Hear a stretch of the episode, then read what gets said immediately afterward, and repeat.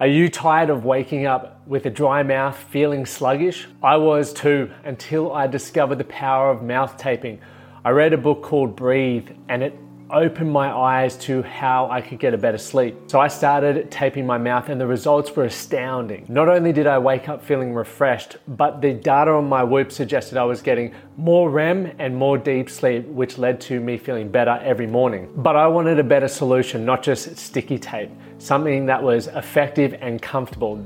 That is why I co founded Recover Right with a few friends. We are dedicated to helping Australians get fast and easy access to mouth tape and nose tape so you can breathe better, sleep better, and recover right. Use the discount code TMTCP for 10% off at the checkout. Sleep better with Recover Right.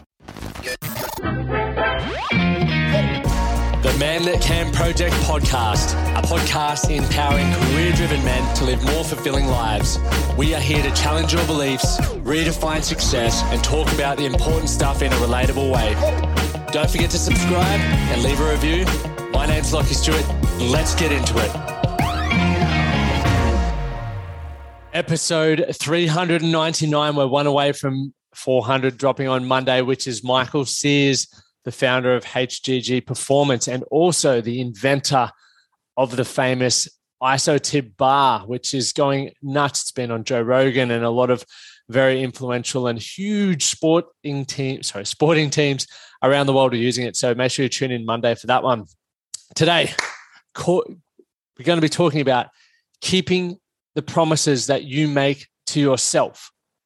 I was chatting with a client this morning, uh, and one thing that obviously being a coach and being someone who has plenty of appointments is I'm aware of how many people don't keep their word, how many people don't keep their commitments, and how many people don't keep their fucking promises.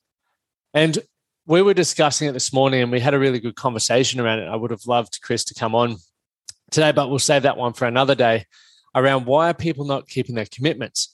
And I spoke about, I brought up this example of remember back in the day, and for those who remember the landline telephones, you know, so not these mobile devices here where you can carry them wherever, before mobiles, where if you made an uh, set in a meeting, or if you were going to meet your mates at the cinema, you had to do what you were saying you were going to do because there was no other way to contact them. They would have been standing there feeling stood up Whereas now with mobile devices, we can cancel up to two minutes before or even 10 minutes later and say, oh, sorry, I forgot or I'm not coming.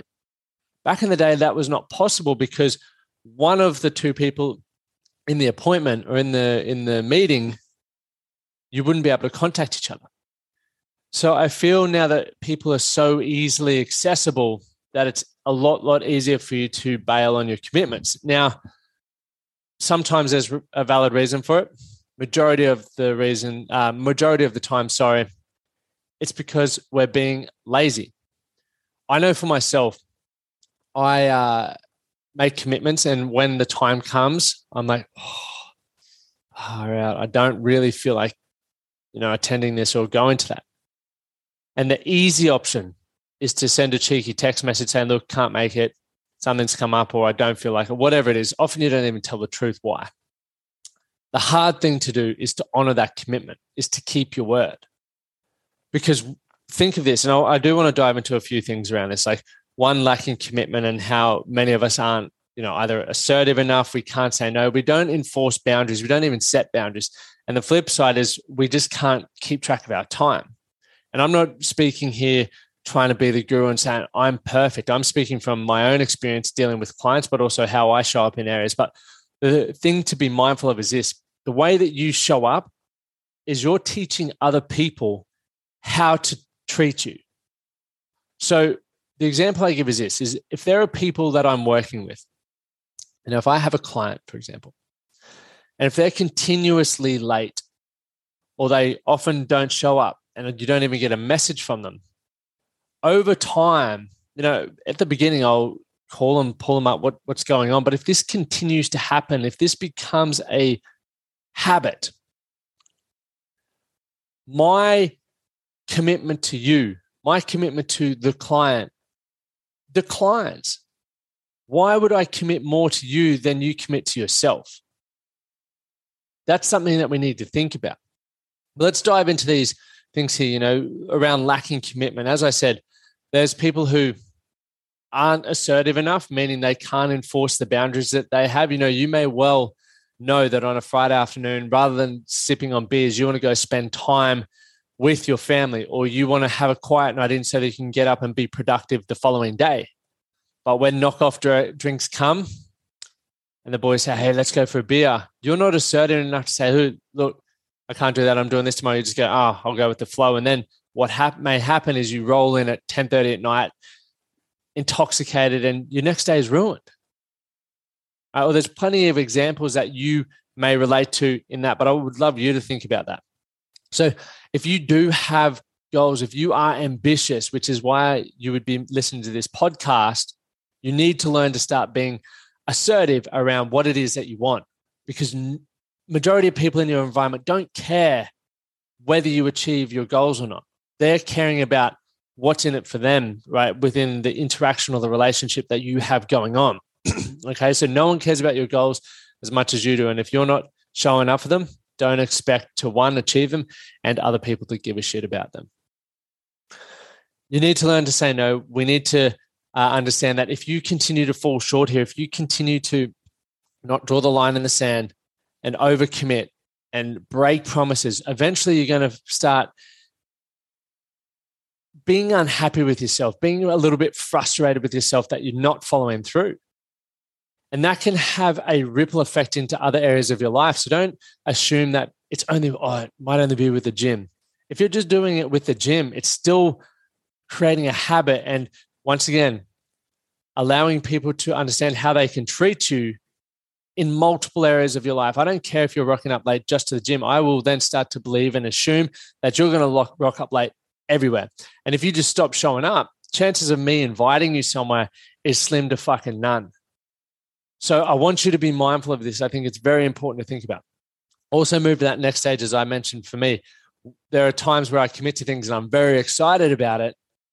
And then as it gets closer, for example, you know, tonight I'm running the uh, webinar for how to build massive confidence. I've been excited about this. Even, you know, this morning I'm excited, but as it gets closer, I'm like, man, I just love a night off. I'd love to just put on a film before I fly overseas and just take it easy. But I've made a commitment. There are people showing up on this webinar that I cannot let down. And I also know that when I start the webinar, it's going to be fun as it's going to be really enjoyable. So start challenging every time you look to cancel something. Go, is it just because I'm wanting to be comfortable here? Is the quality of my life going to happen? Or is the quality of life that I desire and the man that I want to become going to stay in this comfort zone? Would he cancel right now? Or would I show up and keep my fucking word?